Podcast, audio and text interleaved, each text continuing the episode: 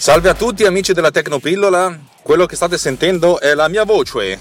Quello che state sentendo è la mia voce, già iniziamo benissimo. Questa è Tecnopills, una trasmissione tecnopillolica del network Runtime Radio, la radio Tecno Geek. Bella lì, Tecno Geek, questo l'ho inventata io, dai, sigla!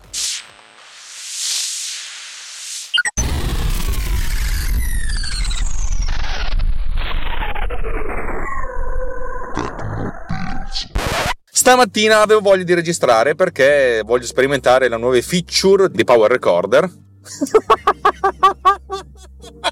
questa la dovete vedere. Power Recorder mi consente, ve l'ho già raccontato, di registrare eh, l'audio e già di sistemare le cose in, catalogandole. Eh, la mia catalogazione principale è in progetti, magari un progetto è Tecnopills, cioè tutto quello che registro per Tecnopills, e sotto all'interno di Tecnopills ho, ho le folder, cioè praticamente ogni folder associo una puntata. La puntata di oggi ha a che vedere con la conversione del video ad analogico e digitale e ho chiamato la folder eh, video analogico digitale. Per, per semplicità eh, ho messo in automatico che la, i file di, di, Power Recorder quando vengono registrati hanno numerazione da 0, da 1 in poi e hanno dentro i primi 10 caratteri, cioè di sotto sono 4, però ho impostato 10 per, per sicurezza, i primi 10 caratteri eh, della, della, folder, per cui la, la, la, registrazione in questo momento si chiama TP Video Anal 001. Siamo messi molto bene, iniziamo alle 8.52, iniziamo benerrimo. Allora, la, la, la, la questione è semplice. Stamattina avevo voglia di registrare perché volevo provare la nuova feature di Power Recorder, dove la nuova feature è la visualizzazione della forma d'onda un po' più bellina. Non mi sta piacendo, però sono tutti parametri che posso cambiare. Per detto, voglio registrare qualcosa, anche perché è un periodo che eh, sto registrando poco, per cui sono sempre un po' a corto di puntate. Ho la puntata pronta che esce domani, che è giovedì, oggi è il 6, il 7, vabbè insomma giovedì 7 però non ho nient'altro di pronto, per cui se mi porto avanti è bene, ma non sapevo di cosa parlare, al che ho chiesto, ho fatto la domanda sul, sul Riot, ragazzi chiedetemi qualsiasi cosa, io vi risponderò. Ed è il motivo per cui mi ha fatto una domanda uno dei nostri ascoltatori che si chiama Ale, nel senso il suo nickname è Ale. Io ho detto, vai, dimmi il tuo cognome, me lo dico in trasmissione. Lui ha detto solo Ale, just Ale, come solo Jack. Ma leggiamo la sua domanda. Vorrei porti una domanda. Quanto è migliorabile un filmato fatto con una vecchia videocamera dal formato i8 delle vecchie analogiche alla risoluzione standard delle prime digitali? Poi dice, devo decidermi a riversare ed archiviare una montagna di vecchi filmati, ma sono anni che non traffico con l'editing video e ogni consiglio è una manna. E io ho anche risposto, tra l'altro sto facendo una cosa simile per mio zio perché sta, gli sto facendo convertire delle VHS in DVD. Al che Francesco Tucci mi dice: Ma perché tra, transcodifichi da un formato morto a un altro formato morto? Cioè l'analogico delle VHS al digitale vetusto del DVD. E adesso vi spiego perché. E spiegandovi perché vi racconterò un po' di questioni. La prima cosa che uno si deve chiedere è come si converte un, un oggetto analogico che ha le uscite analogiche, i VDJack RCA, in digitale. Che non è una cazzata, questa è una cosa assolutamente hardware, cioè c'è bisogno di hardware, di un oggetto fisico che prende questo segnale e lo converte in qualche, in qualche altro modo. Mio zio non voleva spendere molto, per cui, eh, dato che comunque si parla di VHS, cioè degli strumenti che avevano una risoluzione teoricamente eh, compatibile con le standard definition, ma in realtà erano molto più basse di definizione. In pratica avevano la metà delle righe, per cui è una banda veramente miserrima, per cui la, la qualità di una VHS era veramente, veramente, veramente bassissima, ai limiti del, dell'improponibile. Però vabbè, insomma, questo è. Lui ha detto, vabbè, devo spendere poco, è andato in giro, è andato a cercarlo un po' in giro, ha speso qualche, un paio di 10 euro per un convertitore che si chiama, non mi ricordo più come si chiama, una roba per PC, USB che ha i tre ingressi, lo stereo RCA, poi ha il doppio ingresso composito, quello giallo, RCA giallo e S-Video, cioè quello nero, e poi l'uscita USB e poi c'è bisogno di un software eh, nel computer che veda questo oggetto come una, una sorgente di input e di conseguenza che si becchi lo stream. Questo oggetto è stato pensato per essere una, una cosa all in one, in pratica un, un'applicazione di, di creazione dei DVD è veramente semplice ed è pensata per farsi un DVD, cioè nel senso qualcosa vecchio di 15 anni, una tecnologia vecchia di 15 anni probabilmente, cioè è pensata per quando allora c'erano i DVD, anzi forse 20 anni, a basso costo, a bassa qualità, eccetera, eccetera, cioè RCA da una parte, USB dall'altra e pedalare. Io stesso gli ho detto, senti, intanto la qualità delle VHS è talmente bassa che non ha senso spingersi oltre, per cui Tienti questa roba qui. Questo oggetto fa la conversione da, da VHS a MPEG 2 ed è una cosa buona e giusta dal mio punto di vista perché MPEG 2 è il formato standard video, ve l'ho raccontato milioni di anni fa, che è stato pensato proprio per la, per la trasmissione di video digitale broadcast. Allora c'era la standard definition, non c'era neanche il 16 noni, ma soprattutto c'era l'interlacciato, cioè il, l'MPEG 2 è stato pensato veramente con in testa il fatto di prendere dei segnali analogici e trasmetterli in digitale, con il vantaggio che trasmettendolo in digitale si poteva attuare una serie di compressioni per cui nello spazio di un canale analogico ci stavano più canali digitali e soprattutto il canale digitale era più robusto e meno sensibile alle interferenze. Per cui, cioè, come ben sapete, il segnale analogico o si vede bene o non si vede un cazzo, o si vede con i cubettoni. Vabbè, insomma, queste sono storie lunghe, dolorose e non particolarmente divertenti. Per cui mi sono detto, la conversione in MPEG 2 è quello che ci vuole. Al che, dopo un po' di peripezie, mio zio anche grazie al mio aiuto, ho scoperto che nonostante lui sia un, un grande ingegnere, ha fatto grandi cose, eh, arrivati ai, alla soglia dei 70 la gente si, si insomma, diciamo che c'è meno voglia di sbattersi, per cui dice, caro nipote, ti offro un sushi, por- aiutami a collegare sto cazzo istratore. Non ha detto sto cazzo perché è una persona che non dice parolacce. Questo cavolo di videoregistratore, questo cavolo di computer e facciamo tutto su Windows ovviamente. Vabbè, insomma, la cosa funziona, ha iniziato ad acquisire delle, delle, delle videocassette e mi fa um, um, um, la qualità è terribile. E io gli dico sì, ovviamente è terribile.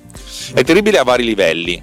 Il primo livello è che la, la, qualità delle VHS era terribile, noi magari non ce ne ricordiamo perché quelli della mia generazione, quelli che hanno visto anche la, l'avvento del VHS, cioè io ho vissuto degli anni della mia vita in cui non c'era il videoregistratore in casa, poi è arrivato il videoregistratore in casa, videoregistratore, non videolettore, praticamente le VHS sì, non, non, ce ne accorgevamo neanche tanto che la qualità non era la stessa della televisione, un pochettino sì, però va bene così. Eh, a oggi invece abituati a, al 4K, e comunque anche al Full HD, la trasmissione digitale, eccetera, eccetera, eccetera, le, i filmati in VHS insomma ci, ci sembrano veramente delle merde totali globali ed erano delle merde totali globali e lo sapevano anche, ma era un formato pensato per l'utilizzo casalingo, per un formato poco costoso a vari livelli per produrlo e per acquistarlo, anche se poi magari uno ci spendeva un sacco per comprare un videoregistratore, però diciamo che il prodotto, cioè l'oggetto in sé, lo standard in sé aveva tutti i suoi limiti. Tra l'altro tutti vi raccontano la storia, eh il VHS era il formato peggiore, ma siccome c'era il porno ha fatto successo. Pro- probabilmente anche questo è vero, eh, non lo so se è proprio così. Fatto sta che comunque di VHS ne hanno venduti miliardi, eh, sia di, di videoregistratori che miliardi di miliardi di, di videocassette e la storia la conosciamo. Non non ho voglia di fare dietrologia perché non è che sappia bene cosa ci sta dietro, per cui va bene così. Vabbè, insomma, diciamo che la qualità della VHS fa schifo. Il nostro caro ascoltatore, teleascoltatore Ale, invece parte da un formato molto più molto migliore si può dire molto più migliore che si chiama i8 che era stato sviluppato da, da Sony ed era la versione a, ad alta banda del video 8 io avevo una videocamera video 8 il mio primo corto l'ho girato con un video 8 ed è un corto di fantascienza per farvi capire come cazzo siamo messi corto di, fa- di fantascienza tutto girato in green screen nel 1999 con un pannello verde dietro, illuminato da quattro luci da 100 watt e ripreso con una video 8. Cioè dovreste farmi un monumento solo per questo. Vabbè, torniamo a bomba. Il formato i8 in pratica raggiungeva una risoluzione della, dell'immagine che era la stessa della, della, trasmissione broadcast, per cui diciamo un formato molto più qualitativamente migliore e defin- decisamente più definito. Ora non so Alessandro con quale sistema acquisisca il video, eh, però immagino che sia un, un sistema del genere, anche perché fondamentalmente i chip si sono abbassati di prezzo per cui usano tutte le stesse tecnologie che fanno tutte la stessa cosa. La domanda appunto di tutti è come faccio a migliorare l'immagine? Mio zio dice non è che posso comprare un hardware migliore per acquisire in modo migliore, dal mio punto di vista secondo me no. Dobbiamo fare diversi, diversi discorsi che hanno a che vedere con la qualità dell'immagine e soprattutto nella qualità dell'immagine quando si converte da, da analogico a digitale. Il digitale quando è nato è nato con lo scopo di trasmettere broadcast, cioè segnali televisivi che per loro natura, by design, erano comunque generati con una buona qualità. Segnali televisivi dai grandi broadcaster, quello potrebbe essere la BBC, la RAI, i broadcaster americani, cioè la filosofia è quella di avere oggetti di qualità buona in partenza. Ovviamente la qualità di una trasmissione televisiva fatta in uno studio con delle belle luci, con delle belle telecamere, eccetera, eccetera, anche analogica era sicuramente migliore del filmino che uno si faceva a casa o la, o la ripresa eh, del saggio della bambina e ve lo dico perché ho dovuto trasferire in DVD mh, mm, tipo una ventina di videocassette da, da parte di mia suocera e eh, o anche la, la, la, registrazione in VHS di una, di una, sorgente televisiva perché si partiva da una cosa buona e si arrivava a una cosa un po' meno buona. Allora, l'MPEG 2 è stato pensato per questo, cioè diciamo che si erano posti come obiettivo, anche come test di ingresso, un certo tipo di parametri eh, parametri che eh, venivano rispettati, parametri qualitativi che venivano rispettati ovviamente dalla trasmissione broadcast e ovviamente non dalla, dal, dalle VHS eh, sfigate che la gente si girava a casa in, in basse con, condizioni di luce, con un nastro non di ottima qualità per cui si deteriorava, c'era rumore. Eh, diciamo che la soglia del rumore delle, delle registrazioni VHS o Video 8 o i8, insomma quelli che uno si faceva a casa era sicuramente superiore. I segnali digitali ve ne ho già, raccont- ve ne ho già parlato in passato quando ho parlato della conversione da analogico a digitale nel video, soprattutto della compressione del video digitale, sono piuttosto sensibili alla, al rumore video. E perché tendenzialmente i sistemi di, regist- di compressione non capiscono cos'è video e cos'è rumore. Per loro è tutto video, per cui cercano di codificare il rumore e eh, danno un sacco di, di, banda, cioè forniscono informazioni, eh, riservano spazio al rumore che però è rumore e cons- di conseguenza questa cosa genera, genera degli artefatti e, o comunque abbassa ancora di più la qualità percepita. Questo è il primo, è il primo step ed, di conseguenza è, ed è una delle cose più difficili perché uno dovrebbe acquisire senza compressione, fare una pulizia del segnale e poi effettuare la compressione. Però questa cosa qui non è una cosa che possono fare tutti. Mi è capitato di farlo a me utilizzando dei sistemi di transcodifica professionale. Tra l'altro, schede video pensate apposta per quello, che salvano il, il filmato senza compressione, cioè proprio una, una serie di TIFF, per dirvi, o di targa, neanche di JPEG, e allora in questo caso è già più facile intervenire. Invece andare a intervenire su segnale che arriva già compresso non, non lo è non posso dire a mio zio acquistati una scheda da 1000-1200 euro perché sarebbe ridicolo e sarebbe anche ana- anacronistico, non so neanche se è possibile più comprarle o se si possono comprare usate, comunque sono schede che di solito andavano infilate dentro degli, dei, dei, computer desktop, non portatili, insomma ci sono delle grosse limitazioni. Eh, io quando nel passato ho dovuto fare questo tipo di conversioni, non essendo dotato di eh, convertitore analogico digitale USB, facevo un grosso ponte praticamente entravo in analogico nella, nella, nostra videocamera che aveva la possibilità di convertire da analogico a digitale e poi dalla videocamera uscivo in formato che è compresso ma è meno compresso dell'MPEG 2 anche perché non è compresso eh, interframe ma solo intraframe cioè ogni fotogramma è compresso a sé stante non come differenza dai fotogrammi precedenti e successivi.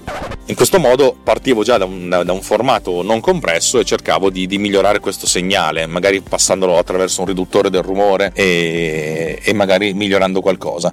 La maggior parte della gente che ha dei sistemi di conversione non può farlo proprio per questo motivo. E io stesso adesso farei fatica a convertire perché comunque era un grosso pontone, cioè il videoregistratore che era un cassone, cavo analogico che andava nel, nella, nella, telecamera, telecamera che faceva conversione, uscita in DV, eccetera, eccetera. Adesso mm, i Mac non hanno più neanche l'ingresso Firewire, per cui sarebbe molto più complicato gestire una cosa del genere. Per cui è una cosa che appunto è morta, è, è morta e non, non, non ho più voglia di risuscitarla. Cioè tutto quello che era analogico adesso lo convertirei con uno di questi convertitori da 20 euro eh, e chi se ne frega. Per cui la prima cosa da fare è la pulizia del segnale, ma non si può pulire il segnale. Il secondo step, ed è uno step che di solito chi è abituato a vedere cose sul computer magari dimentica, è dato dal fatto che le riprese analogiche sono sempre state in interlacciato. Vi ho già parlato dell'interlacciato qualche tempo fa, l'interlacciato è eh, un, un, escamotage che era stato sviluppato da, agli inizi de, de, degli albori della televisione per mantenere alto il frame rate 50 nelle, in Europa e 60 in Giappone e negli Stati Uniti, eh, però senza occupare il doppio della banda, cioè occupando la metà della banda. In pratica, se abbiamo 60 fotogrammi al secondo, del primo fotogramma vengono trasmesse solo le linee pari, del secondo fotogramma soltanto le linee dispari, con un'alternanza pari dispari pari dispari che poi viene disegnato sullo schermo eh, mediante il pennello elettronico e il nostro occhio viene ingannato da, da, dalla, dalla, dalla persistenza per cui fondamentalmente vedevamo delle immagini piuttosto definite eh, che si alternavano 60 volte al secondo, mentre in realtà erano 60 semiquadri, dove il semiquadro è righe pari e righe dispari. Poi il fatto che le righe si assomigliassero, cioè che le righe pari cioè le informazioni, il contenuto di una riga e il contenuto di una riga eh, successiva e la riga successiva ancora si assomigliassero un po', giustamente se facciamo una fotografia o qualcosa, cioè non è che c'è proprio un cambiamento netto, eh, faceva sì che i segnali fossero pseudo eh, ripetitivi, non proprio periodici ma pseudo periodici, di conseguenza consentiva di effettuare delle, delle altre operazioni di, com- di compressione analogica. Quando però andiamo a digitalizzare un video, il, il, formato di, di, di, di digital... il formato di digitalizzazione deve essere conscio dell'interlacciato.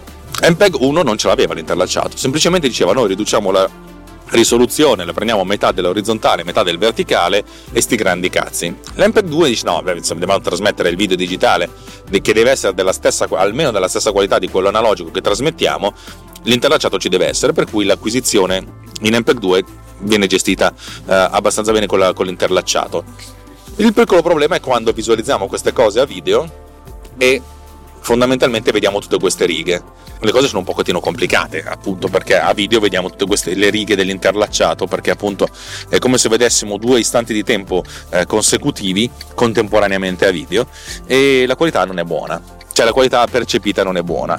Qui adesso le cose diventano un po' complicate. Un po' complicate perché se il formato lo gestisce bene, e la maggior parte dei, dei computer, quelli venduti da, da almeno 15 anni, lo gestiscono, in pratica capiscono che il formato è interlacciato e visualizzano le informazioni facendo un de- una deinterlacciatura e aumentando il frame rate. Già in pratica noi salviamo in MPEG 2 come se partissimo da 50 fotogrammi al secondo, 50 semi fotogrammi al secondo. Ogni fotogramma viene, viene salvato come se fosse un singolo fotogramma, cioè mettendo insieme le righe pari e le righe dispari interlacciate, per cui se noi vedessimo la, il singolo fotogramma, la fotografia del fotogramma, vedremmo eh, le righe dell'interlacciatura se il, il, computer, se il formato è ben salvato, e se il computer, cioè qualsiasi cosa venduta negli ultimi 15 anni, detto, lo capisce, prende queste informazioni, deinterlaccia le cose, cioè dai 25 fotogrammi al secondo interlacciati, ne crea 50 progressivi, andando a fare upscaling eh, furbo, cioè in pratica aumentando la risoluzione in maniera furba.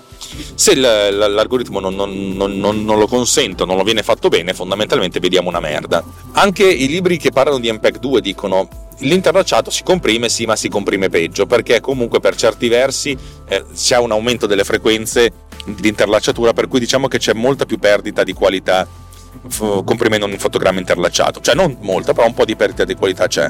E infatti i libri sacri dell'MPEG dicono: vabbè, insomma, prima di comprimere le interlacciate, la cosa non si può fare anche perché noi vogliamo mantenere la fluidità del, del video, per cui così è. Però dobbiamo esserne consci che il formato funziona, è compatibile, ma la visualizzazione a schermo potrebbe non essere di, di, di, buona qualità. Ma soprattutto il problema arriva quando noi magari vogliamo fare una compressione di questo tipo e magari metterla su un servizio eh, di streaming come potrebbe essere YouTube, Vimeo o, o comunque comprimerlo in qualità maggiore cioè comprimerlo con un, con un, rapporto di qualità maggiore, quale potrebbe essere l'MPEG 4 H264, e in questo caso dobbiamo ben dire alla, al, al, compressore che il, che il, segnale è interlacciato. YouTube, per esempio, non lo capisce e dobbiamo, dobbiamo preparare il filmato. E questa è la cosa più eh, complicata. E stiamo ancora parlando di, di, di compressione dell'immagine e di, di, questa cosa, non stiamo parlando di qualità del singolo, della singola immagine, stiamo parlando di, eh, formati video, di infrastrutture che gestiscono questo video. Eh, io credo che chi ha inventato l'interlacciato debba morire male, perché potevamo tutti accontentarci di 25 fotogrammi al secondo, sarebbe stato bellissimo bellissimo e nessuno avrebbe avuto questi problemi.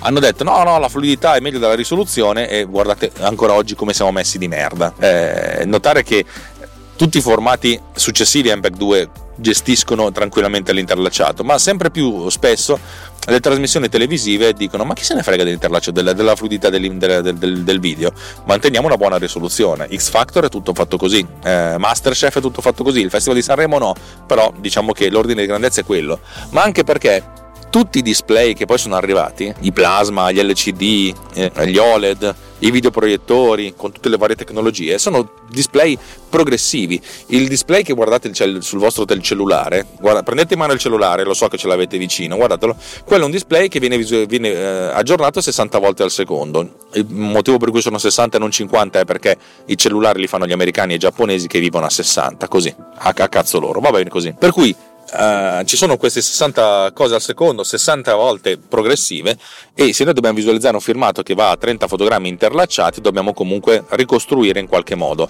La cosa viene fatta però viene fatta in maniera artificiosa, cioè considerate che avete 50 cose a, a metà della risoluzione e sono scalate tra loro di un pixel, in, in, verticale, per cui la ricostruzione sì ci prova, però comunque un minimo di perdita di qualità percepita c'è un minimo c'è, non tantissimo, ma un minimo c'è. Per cui l'interlacciato è una cosa che dal mio punto di vista sta, sta per morire e con i formati nuovi, eh, tutti i formati successivi al Full HD, gestiscono alte frequenze di fotogrammi progressivi. 48 fotogrammi progressivi, 50p, 60p, insomma tutto quello che è P che è progressivo che non è interlacciato. Vuol dire che ogni singolo fotogramma è intero, non ha, solo, non ha metà della risoluzione perché è, interlacciato, ok?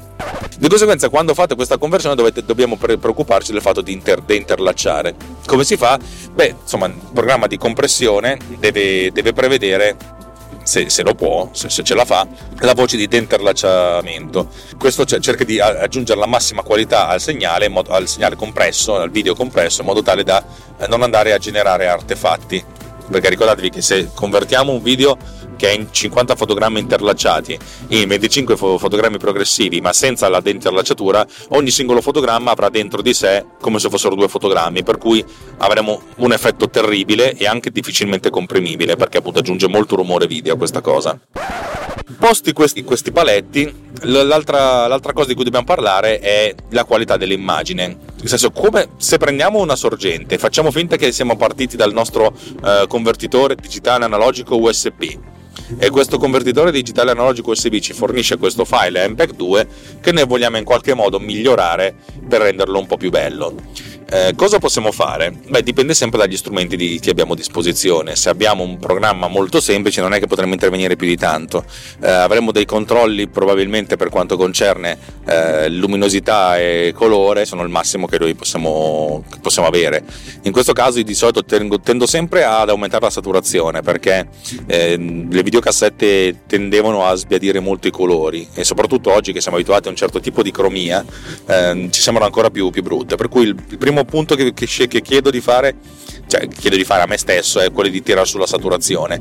Bisogna stare attenti a non farlo troppo perché altrimenti eh, possiamo ottenere un effetto peggiore perché per come era codificato il video i colori, molto, sono, i colori sono sempre molto eh, sbordanti rispetto a, a, a, alla luminosità, per cui magari se abbiamo un, un, soggetto che è di colore rosso, se tiriamo sulla saturazione, eh, praticamente vediamo che il rosso deborda dal, dal, dal, dal soggetto. Questo è vero in tutte le, le conversioni analogico-digitale e ha senso in tutti i, i i sistemi di compressione digitale.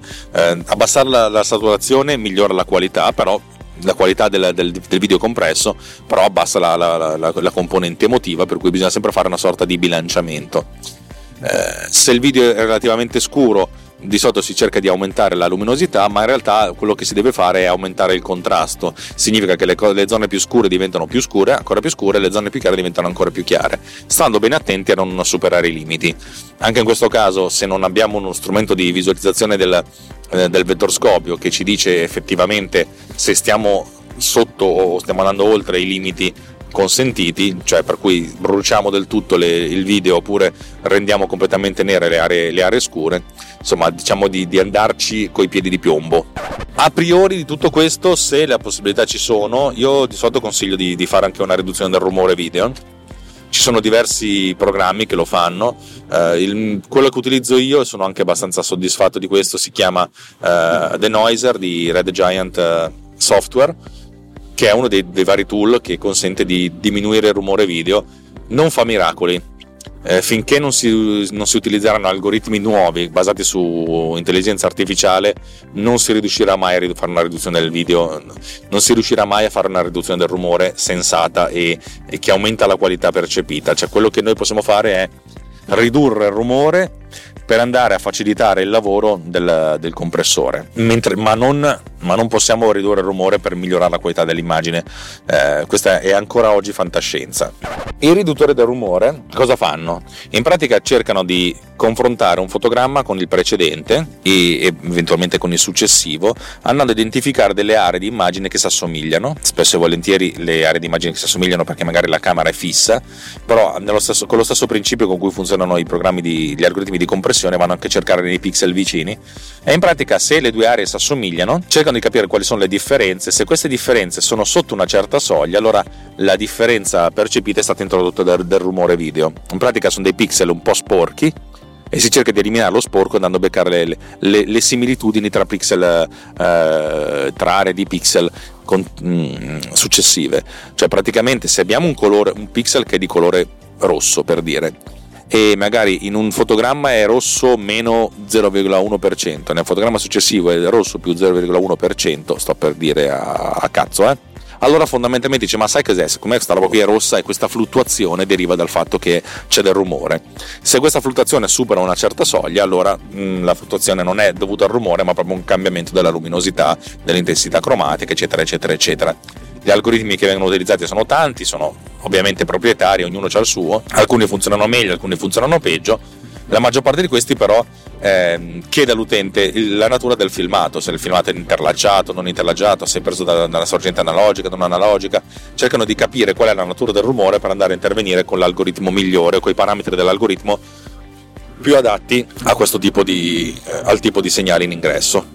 Notare che questo tipo di, di, di, algoritmi va comunque ad erodere la qualità, perché comunque noi sappiamo che abbiamo un segnale che è sporcato dal rumore, ma non sappiamo qual è la percentuale di sporco, neanche sappiamo la natura dello sporco, cioè cerchiamo di andare a indovinare, per cui si va a degradare l'immagine cercando di migliorarla, come vi ho detto.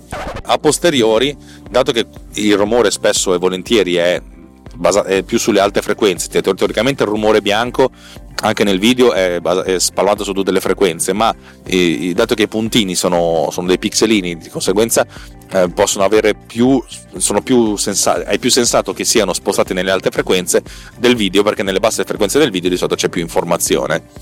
Eh, di conseguenza, una volta passato questo, questo, il filtro di riduzione del rumore, l'immagine è un pochettino più meno incisa, i dettagli sono meno dettagliosi, sono meno incisi, sono meno, sono meno particolari. Per cui quello che si passa a fare dopo, di solito lo fanno già i programmi, gli algoritmi di, eh, di denoiser, però se non è abbastanza io tiro su eh, l'incisività dell'immagine aumentando la sharpness. Eh, al, mm, filtri di Sharpen ce ne sono dappertutto e spesso e volentieri comunque per le conversioni da VHS che comunque partono da una risoluzione più bassa aumentare la, uh, il dettaglio dell'immagine, la sharpness è una, cosa, è una, cosa, che comunque consiglio di fare sempre, anche se c'è del rumore, anche se non abbiamo degli algoritmi di riduzione del rumore, perché la sharpness di solito si riesce a, a, ad attivare in maniera piuttosto semplice, anche i programmi più semplici hanno della, hanno questo controllo. Direi che sulla parte dell'immagine, almeno a livello basilare, ho detto tutto. L'ultima cosa è l'audio, eh, perché ovviamente l'audio sul settore è stato sempre di qualità maggiore, soprattutto quando i videoregistratori hanno cominciato ad essere stereo. Vi ricordo che eh, i videoregistratori mono registravano l'audio su una traccia, eh, praticamente su una fila eh, separata, una, a uno dei bordi della, del nastro mentre i registratori hi-fi, che appunto avevano una qualità sicuramente migliore, registravano l'audio praticamente sopra il video utilizzando delle frequenze differenti, in pratica multiplexando in analogico i due, i due segnali, che non davano uh, di conseguenza troppo disturbo l'uno con l'altro. Spesso e volentieri comunque i videoregistratori, le, le vecchie VHS hanno un audio disturbato, rumoroso, eh, con diversi frusci, per cui il consiglio è quello di passarlo attraverso un, un semplice programma di, di, di, pulizia dell'audio, quello potrebbe essere Pod Cleaner o Cleanterview, che è pensato proprio per la pulizia dell'audio del video, però vabbè, scherzi a parte. Eh, questa è una cosa un po' più complicata da realizzare e comunque l'audio è sempre di qualità maggiore rispetto al video, cioè il video era veramente, è veramente terribile, mentre l'audio si può recuperare, cioè, ed è anche più intelligibile, anche più, eh, siamo anche più forgiving sull'audio delle VHS perché comunque la qualità non è così, così terribile, magari c'è del fruscio, però non, è, non, è, non era quello la, il punto il punto più basso, non era, non era il fruscio il, il, problema principale della, uh, dell'audio o comunque della, della, percezione qualitativa della VHS. Questo per parlare di VHS, ovviamente il video 8 i8 ha una qualità migliore, però i principi che ho raccontato sono gli stessi, soprattutto per quanto concerne la denterlacciatura. Eh, lo spazio colore, per esempio, di tutte le trasmissioni analogiche era fatto in un certo modo, lo spazio colore delle trasmissioni digitali è fatto in un altro modo e soprattutto lo spazio colore nel passaggio tra MPEG 2 MPEG 4, soprattutto H264, eh, è cambiato, eh, per cui la conversione può dare, dare vita a, insomma, a, una certa quantità di colori migliori, vi ripeto, cioè tirate un, leggermente su del 10-20% la, la saturazione e questa cosa sicuramente aiuta. E ripeto, l'ultima volta, prima di mandarlo su YouTube o su qualsiasi sistema di produzione, effettuate l'interlacciamento, eh, oppure assicuratevi che, il, insomma, che la, l'infrastruttura ricevente, qualunque essa sia, lo, lo riesca a gestire, altrimenti, eh, altrimenti le cose non vanno, non vanno bene, la qualità percepita è molto, ma molto, ma molto più bassa. Bene, non ho più voce, pensavo di parlare per 5 minuti, invece credo che siano passati 25 minuti, dovreste farmi il solito monumento, ma invece di farmi un monumento datemi un feedback, andate sul gruppo Telegram Tecnopills Riot, telegram.me slash technopillsriot e interagite in qualche modo, ditemi, diteci ciao, è stata una cosa bella, cioè questa trasmissione viene ascoltata da 400 ascoltatori mediamente, 400, 450 volte, 500 volte, 350 volte, dipende dalla puntata, dipende dai flussi eh, delle maree. Eh, venite a fare un salto, dite ciao e potete anche andare via, solo, solo per ciao è una cosa bella. Se volete interagire con me senza passare attraverso Telegram, la mia email è alex, eh, chiocciolalexraccuglia.net, ma trovate tutto nel mio sito web che trovate nelle note di questo episodio. Eh, Tecnopills è parte integrante di Runtime Radio, ve l'ho già detto mille volte, se volete contribuire in qualche modo con un, un soldino, un euro al mese, bene, se no va bene lo stesso ragazzi. Oggi non ho proprio voglia di chiedervi soldi, sono, sono contento così. Un certo mio caro amico a cui devo una birrona, quest'estate lo vedrò in vacanza, mi ha chiesto voglio darti dei soldi direttamente, presente shut up and take my money. E vabbè, insomma, ho attivato Satispace, se lo trovate bene, se non lo trovate bene lo stesso, veramente sono, sono, felice così. Preferirei che magari qualcuno mi facesse una recensione sul podcast piuttosto che, che darmi dei soldi.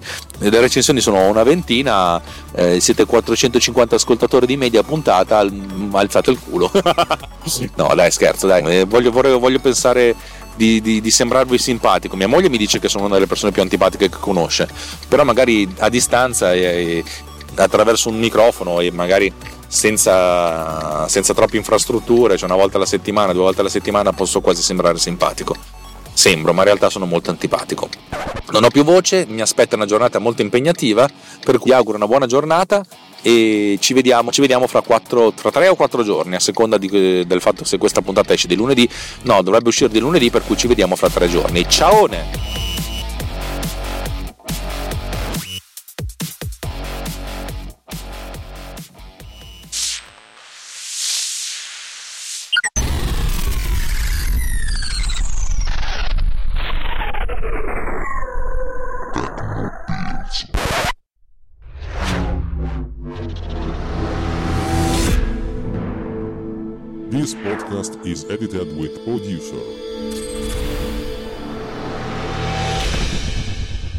Discover more at ultimedia slash producer. ulti.media slash producer. P O D U S C E R.